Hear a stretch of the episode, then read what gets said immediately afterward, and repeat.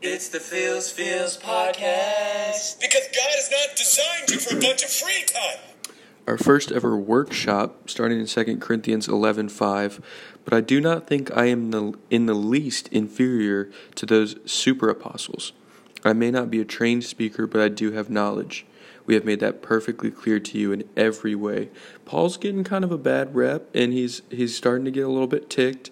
He's saying, "What do I have that they don't have? I got it."